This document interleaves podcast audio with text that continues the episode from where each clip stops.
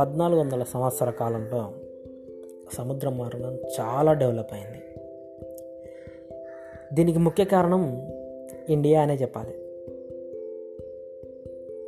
ఎందుకంటే Europe దేశస్తులు India చేరుకోవడానికి సముద్ర మార్గం కోసం వెతుకుతున్న టైం అది.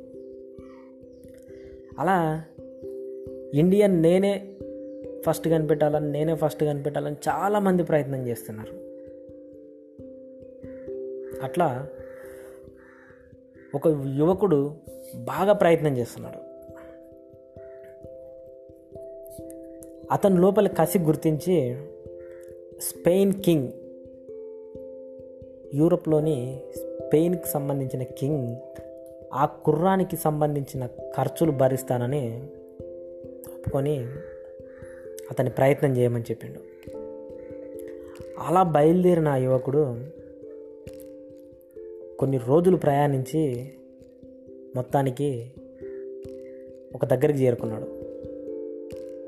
చూస్తే అదొక చిన్న దీవి ట్రాన్స్సెల్వెండర్ అనే ప్రాంతాన్ని చేరుకున్నాడు. కాస్త నిరాశే. కానీ ఏమాత్రం వెనక్కి తగ్గకుండా మళ్ళీ ప్రయత్నాలు మొదలుపెట్టిండు.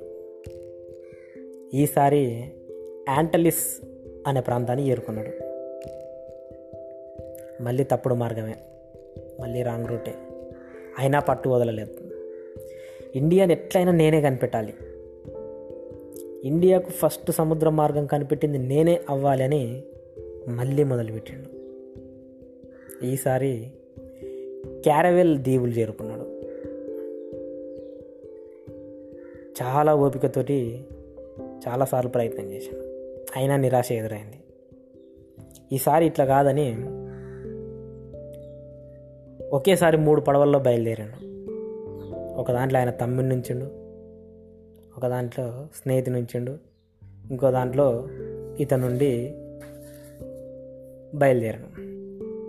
మొత్తానికి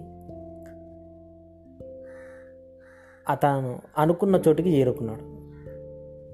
అక్కడికి వెళ్ళి ఇండియన్ ఫస్ట్ ఇండియాకు ఫస్ట్ సముద్ర మార్గాన్ని కనిపెట్టింది నేనే అని ప్రకటించేసుకున్నాడు.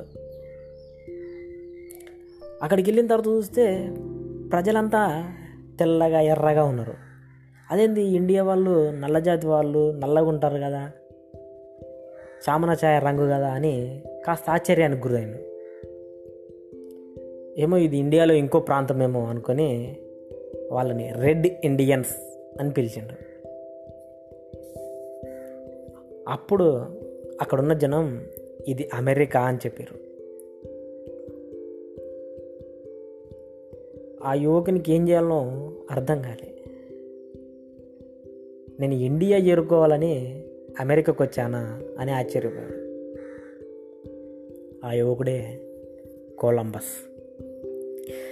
ఇదంతా పద్నాలుగు వందల తొంభై రెండులో జరిగింది. కొలంబస్ అమెరికాకు వెళ్ళేంత వరకు కూడా అక్కడ అమెరికా ఉందన్న విషయం అసలు ప్రపంచానికే తెలియదు.